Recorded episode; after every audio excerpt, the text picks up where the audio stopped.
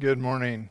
If you have a Bible, I invite you to uh, open it or a Bible app to the book of John in the New Testament, the fourth book, Gospel of John. If you're using one of the Bibles from the rack there uh, near you, it's page 890.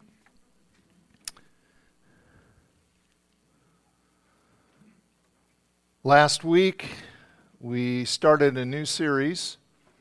It's entitled Heavenly Minded Looking at Things Unseen. And we're considering what God's Word teaches about eternity. And if we belong to Jesus by faith, uh, where we are ultimately going. And the reason we're doing this is because God wants the truth about our ultimate future to have a very positive influence in how we live today. Uh, one of the things I hope to do with this series is sort of challenge a popular notion that if you're heavenly minded, it means you'll be kind of disconnected from real life. You'll, you'll be uh, un, unconcerned, uninvolved in important issues. I actually believe the reverse is true that being genuinely heavenly minded increases our concern and involvement in the issues of life around us.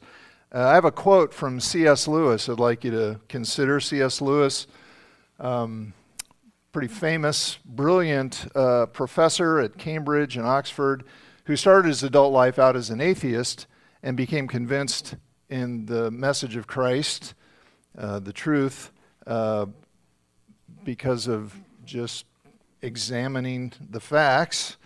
Um, and he said this this is on this issue of heavenly mindedness and how it impacts our lives.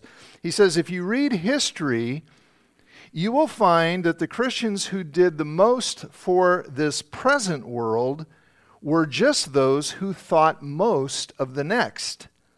The apostles themselves, who set on foot the conversion of the Roman Empire, the great men who built up the Middle Ages, the English evangelicals who abolished the slave trade, all left their mark on earth precisely because their minds were occupied with heaven.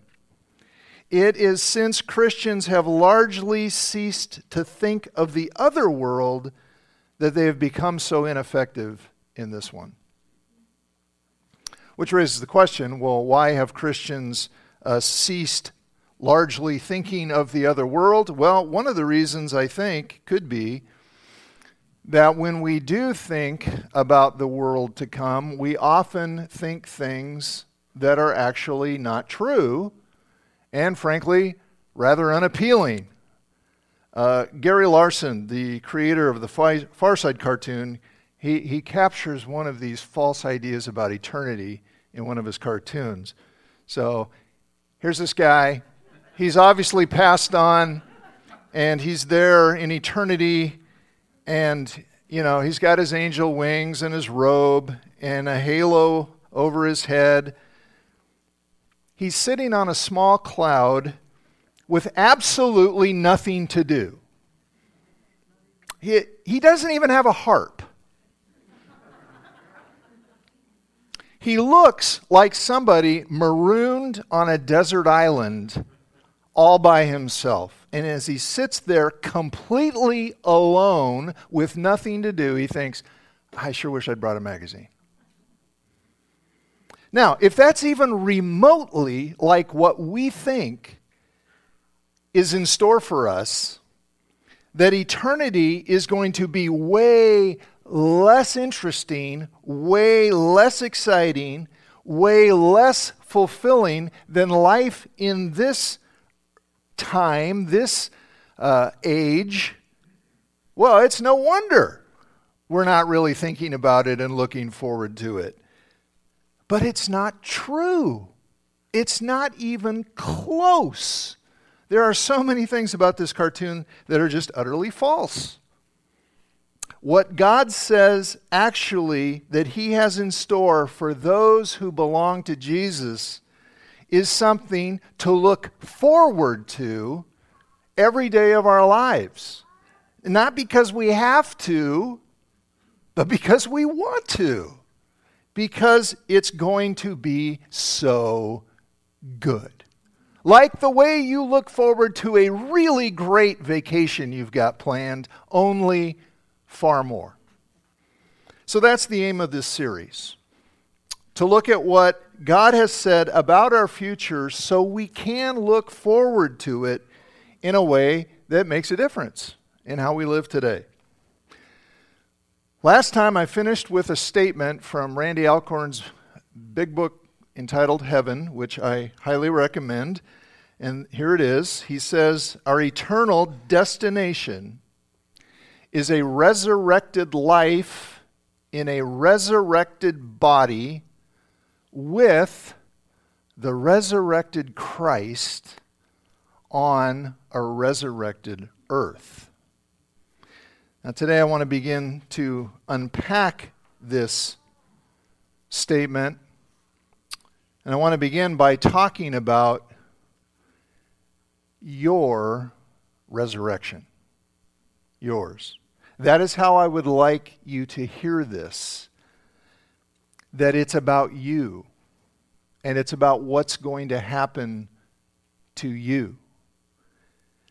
Uh, as we look at some things Jesus said about resurrection, I don't want you to just think about it as, oh, that's interesting, or something that's going to happen to other people.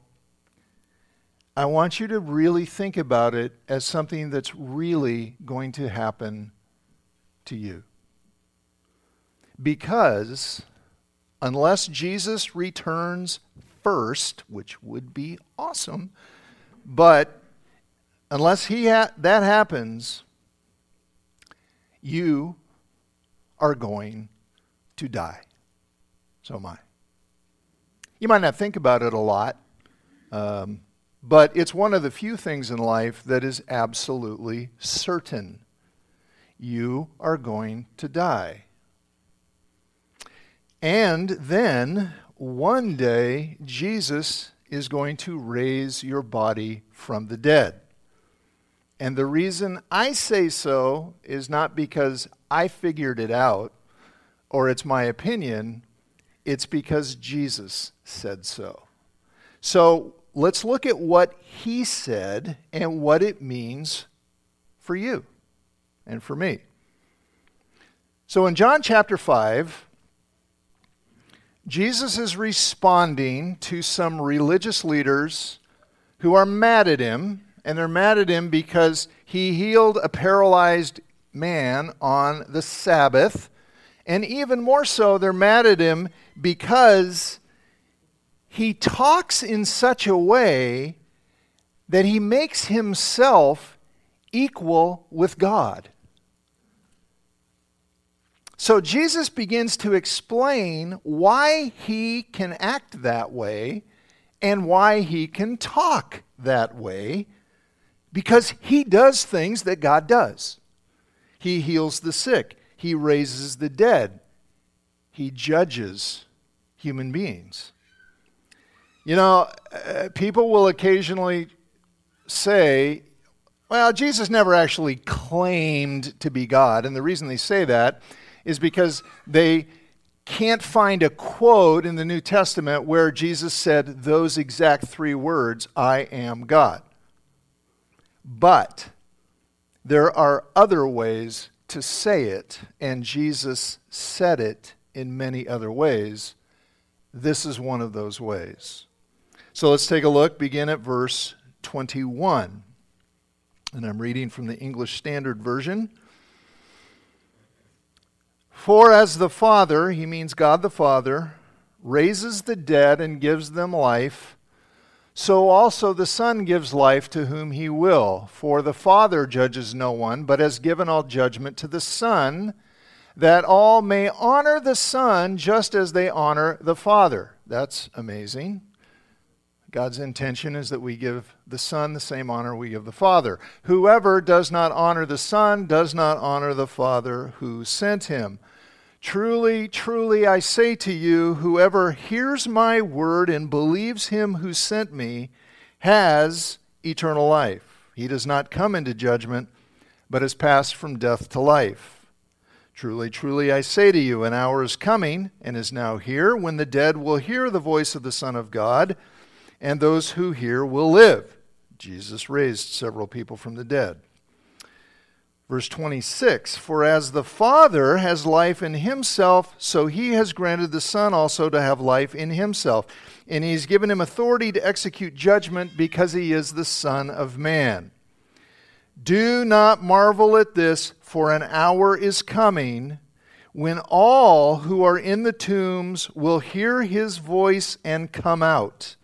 Those who have done good to the resurrection of life and those who have done evil to the resurrection of judgment. Before we get into the details, I think it's worth pausing for a moment to just notice how important these words are, how significant they are. Jesus is not talking about trivial things, he seldom did. He's talking about death. He's talking about eternal life. He's talking about how you spend eternity. He's talking about judgment between good and evil. These aren't interesting words, these are vital words. When we say something is interesting, we usually mean, you know, we're kind of curious about it, but it doesn't necessarily affect us personally. Kind of like if you were reading an article about cancer statistics and you said, well, that's interesting. But when you're the one waiting for the biopsy results, that information is way more than interesting. It's vital because it's about you and your life. That's what Jesus' words here are. They're vital because they're about you. They're talking about your life and your eternity.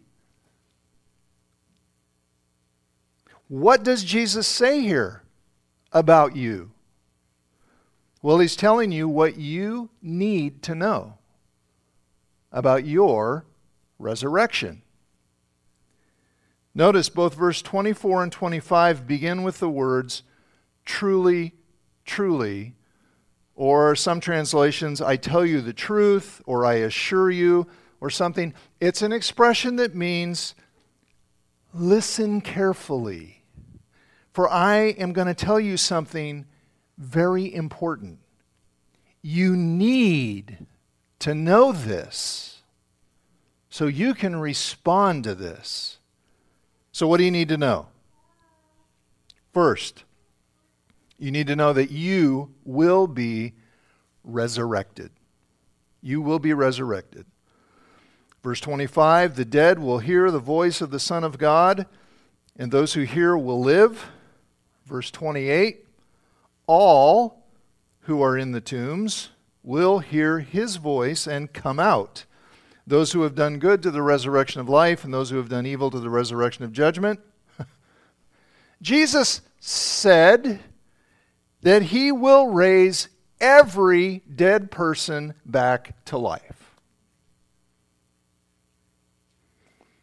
That's why I say he's talking about your resurrection, because you're part of everyone. This includes every person who's ever lived and died. I mean, just try to wrap your mind around that for a second. He's talking about every dead human being, every political leader, every religious figure, every entertainer, every one of your relatives, your grandparents, your great grandparents, every single person in this room, every single person in every single nation. Everybody will be raised by Jesus to stand before him. Just think about the power and authority Jesus is claiming to have. You know, if, if you've been coming to church for a while or you're used to reading the Bible and you read Jesus say things like this, and you just kind of go, oh, yeah. I, this is astounding. It is astounding. All who are in the tombs will hear the voice of the Son of God. He's talking about himself, and they will come out. That is amazing. When Jesus gives a command, everything obeys, including dead bodies. And he proves this in chapter 11, just a few chapters later, when he goes to the friend uh, to the grave of his friend Lazarus. He says, "Lazarus, come out." And Lazarus does. So, when the moment comes when Jesus commands your dead body to rise, it will. It absolutely will. It doesn't matter where it is, it doesn't matter what condition it's in, it doesn't matter how you died, it doesn't matter how long you've been dead. It doesn't matter whether your body has been buried or burned or vaporized in a nuclear explosion or use your imagination. It doesn't matter. When Jesus gives the word, your body will rise. Which means that you will experience eternity physically. Physically. With eyes. No, eyes. Ears, hands, feet, skin, bones. Resurrection refers to physical bodies. Anyone who thinks eternity is going to be just a purely spiritual experience is not basing their understanding on the Bible, but on Greek philosophy. It is the Greeks who taught that matter, matter, is inherently inferior to spirit. And our bodies are just like a prison in which our spirits are trapped. Well, it's true that our bodies have all kinds of problems because we live in a world that's fallen, because we live in a world that is justly cursed because of our sin. But it's not because there's something inherently wrong with physical things. When God spoke this world into existence with all of its physical stuff, He looked at it and said, That's really good. So, resurrection is not God getting rid of bodies, resurrection is God transforming bodies into something glorious.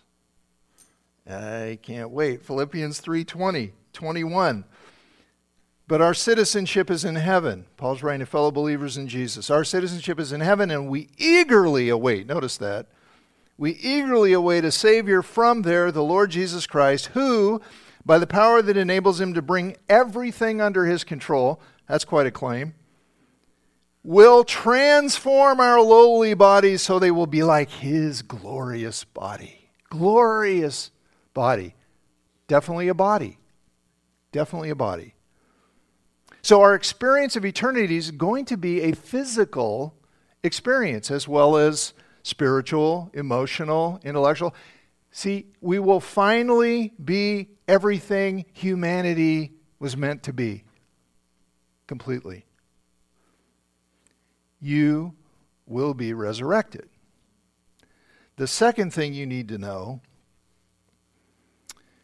is that you will experience either eternal life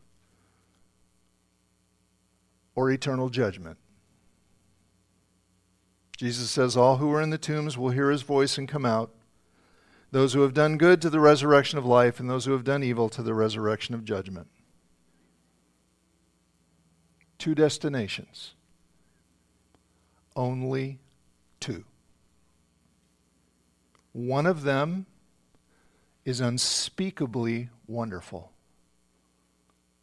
The other is unspeakably awful. Now, this is not a popular thing to talk about, to speak of judgment, to believe in hell. I confess, I feel a natural reluctance to talk about it.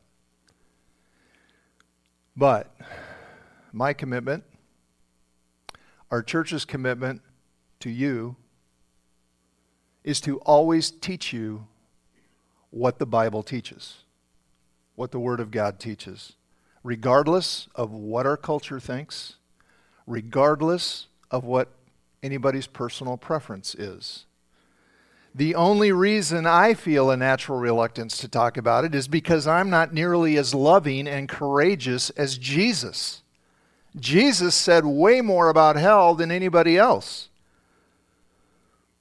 And he describes it in horrible terms. He uses words like unquenchable fire, outer darkness, weeping, gnashing of teeth. That's Jesus. Merciful, kind, gracious Jesus. The one, lest we forget, the one who loves you more than anybody else loves you. The one who loves you enough to have gone to the cross and die so that this reality he's picturing would not happen to you. He used this graphic and terrifying language not because, you know, he got a kick out of scaring people, but to warn you, to warn me, wake up to reality. He died to rescue us from this. Look at 1 Thessalonians 5:10. He died for us so that whether we're awake or asleep, he means whether we're alive or dead, we may live together, notice these two words, with him. With him. Instead of away from him. To be with Jesus is life. To be without Jesus is hell. Look carefully at 2 Thessalonians 1 7. These are terrible words. This will happen when the Lord Jesus is revealed from heaven in blazing fire with his powerful angels. He will punish those who do not know God. And if you read the whole letter, not knowing God here is not the not knowing God of, of just simple ignorance, I didn't know. It's the not knowing God of refusing to know. Who do not know God and do not obey the gospel of our Lord Jesus, they will be punished with everlasting destruction and shut out from the presence of the Lord and from the glory of his might. This explains why hell is so terrible. People who don't want God in their life finally get their wish eternally. They are shut out from the presence of the Lord. That means being shut out from the presence of every good thing, shut out from love, shut out from relationships, shut out from kindness, shut out from laughter, shut out from music, shut out from beauty, shut out from everything good. As opposed to being with Jesus, being with Him, and in the presence of everything good love, laughter, relationships, music, beauty. You know, Jesus once told a story about a man in hell, and he pictured him as all alone, separated by a great gulf from anyone. The, the irony of Gary Larson's cartoon is that's the closest illustration I've seen of somebody in hell. Utterly, you won't want to do this, but just try to imagine spending eternity by yourself. Randy Alcorn says, Misery loves company, it's said, but there will be nothing to love in hell. We need to feel the seriousness of this. Jesus loves us enough to tell us the truth. All roads do not lead to eternal life. That is a popular idea. It is contrary to what Jesus himself said. Jesus answered, this is John 14, 6. I am the way, I am the way, the truth, and the life. No one, his words, not mine, no one comes to the Father except through me. John 3:16, maybe the most famous verse in the Bible, for God so loved the world that he gave his one and only son, ultimately that means gave him to the cross, that whoever believes in him believes in him, trusts in him, shall not perish but have eternal life. That's the good news. Jesus took hell on himself that we would not experience it. Third thing you need to know and it's there in John 3:16 but we will see it here in John 5 your experience of life or judgment hinges on your response to Jesus your experience of life or judgment hinges on your response to Jesus. So, Jesus says here that those who have done good will experience the resurrection of life, and those who have done evil will experience the resurrection of judgment. Now, what does he mean? We need to think carefully here because if we ignore what the rest of the passage says and the rest of the book, and really the rest of the Bible, we will potentially misunderstand this and think that what Jesus is saying is that we can avoid eternal judgment and we can achieve eternal life by doing good things and not doing bad things as if eternal life is something you earn if you live a good enough life. Now, it's easy to assume that because that is a very natural way of thinking. Our natural way of thinking is all about earning. That is not what he's saying. And you can see it if you look at the context carefully. So look back at verse 24 he says, this is just a few verses earlier, it's part of the same dialogue. Truly, truly, I say to you, whoever hears my word and believes him who sent me has eternal life. He does not come into judgment, but is passed from death to life. See it? Having eternal life, escaping judgment, passing from death to life is a matter of hearing Jesus' word and believing him who sent him. Now, what does that mean? What does it mean to hear Jesus and believe him who sent him? Well, notice what he says in the second half, verse 23, this previous verse. Whoever does not honor the Son does not honor the Father who sent him. So the one who sent him is God the Father. Okay, question. How do you hear Jesus in a way that shows you believe the Father who sent him, who wants you to honor him. Well, why did the Father send him? John 3:17. God did not send his son into the world to condemn the world, but he sent his son into the world to save the world through him whoever believes in him. Whoever trusts in him is not condemned, but whoever does not believe stands or remains condemned already because he has not believed in the name of God's one and only Son. So to believe in him is to trust him as God's one and only Son, sent by God to save us from the condemnation we deserve because of our sin.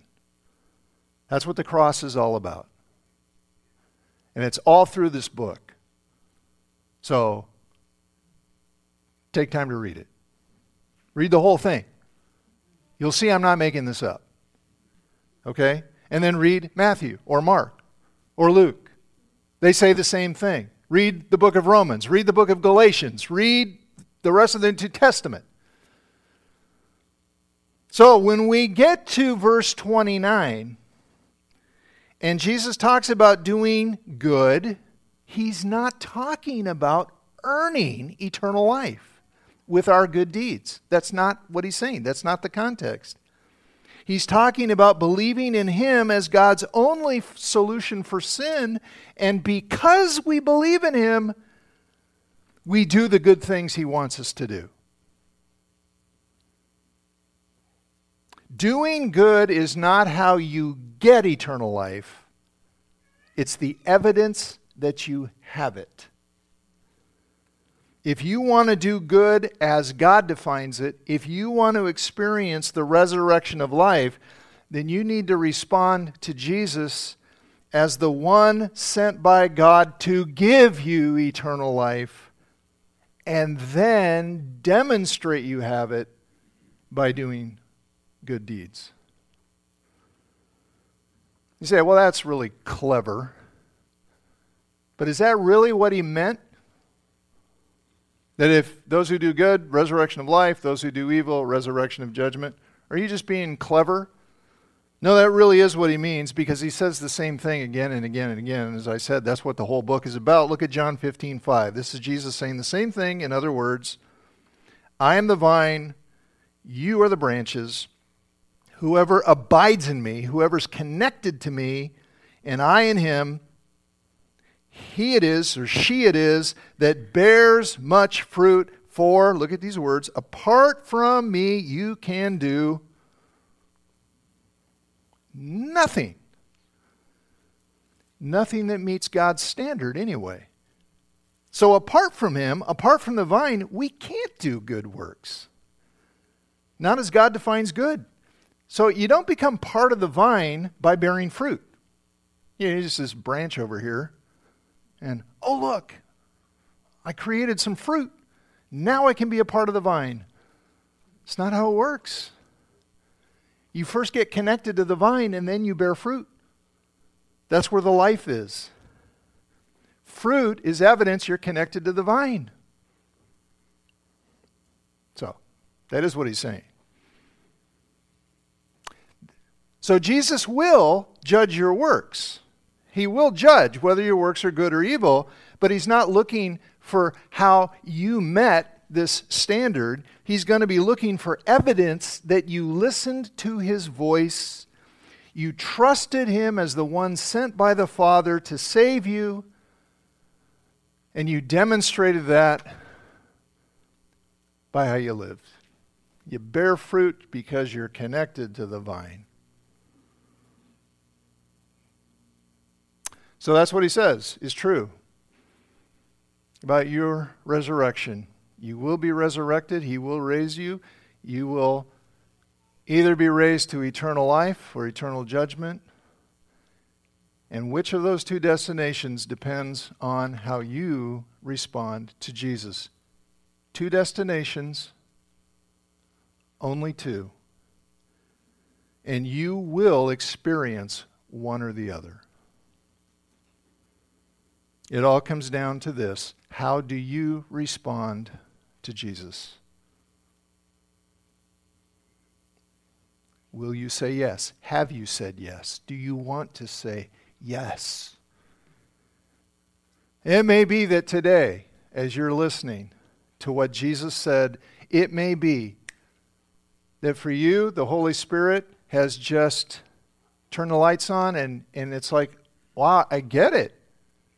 I hear what he's saying. Then you could respond to him in faith even now. Or you could say, I need to hear more about this. I need to talk about this with somebody. You could talk to whoever you came with. I'd love to talk to you. You got one of those Connect cards somewhere nearby? You can put your contact information, say, I'd like to talk more about it, and follow up with that. Because this really matters. If you need more information, if you need to talk, if you've got questions that need answers, and it's not just a smokescreen because you don't really want to believe, then by all means, take a step, ask those questions. But if today, if it's like God's turned a light on, and you want what Jesus is talking about, and you want eternal life, and you don't want eternal judgment, and you realize that if it was up to you, that's what you'd get. Because we're all in that place apart from the grace of God. Then, in just a moment, I'm going to be quiet, and you can pray and you can say to Jesus something along the lines, the exact words don't matter, but something, just crying out to Him, say, Lord Jesus, I, I, I think I get it. I'm hearing what you're saying, that you are the one and the only one. You are going to raise me, and you're going to decide whether I get life or judgment, and I want life. Would you give that to me? Would you cleanse me of my sin? I believe that's what you went to the cross for, at least as best I can understand it. Right now, I'm just asking you to do that for me. Again, the exact words don't matter. He knows your heart. So I'm going to be quiet. I'm going to give you a moment. You don't have to pray out loud. Just talk to him. It might be the first prayer you've ever really prayed beyond now I lay me down to sleep from a million years ago. Um, I, I don't I, I don't want to make light of this. I don't want to make it trivial. This is a big deal. So if you would like to, you can pray right now. Or if you want more information, again, put that in, you know, just write, I want more information. I want to talk to somebody. And uh, we'll follow up with that. So I'm going to be quiet. You can have a quiet moment to pray, and then I will pray. Okay? Let's, let's bow right now. And let's go to the one who he himself bore our sin in his body on the tree and then was raised to live forever as our Savior and Lord. Let's, let's talk to Him right now. If you want to, just do that.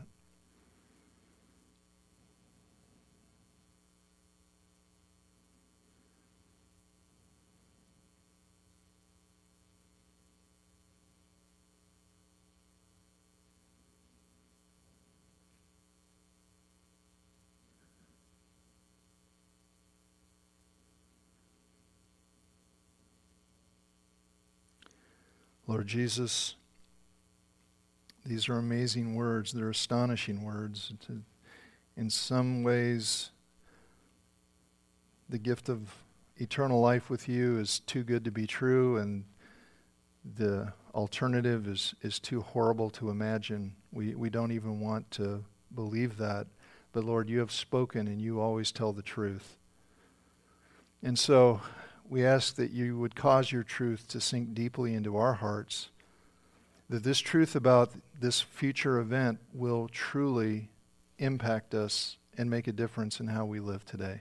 And I would pray for anyone who needs more information, Lord, that you would answer their questions. You would give them the information they need. And anyone who wants your gift of life will today or very soon receive it. Lord, and will you help those of us who know this good news be earnestly concerned to share it with others?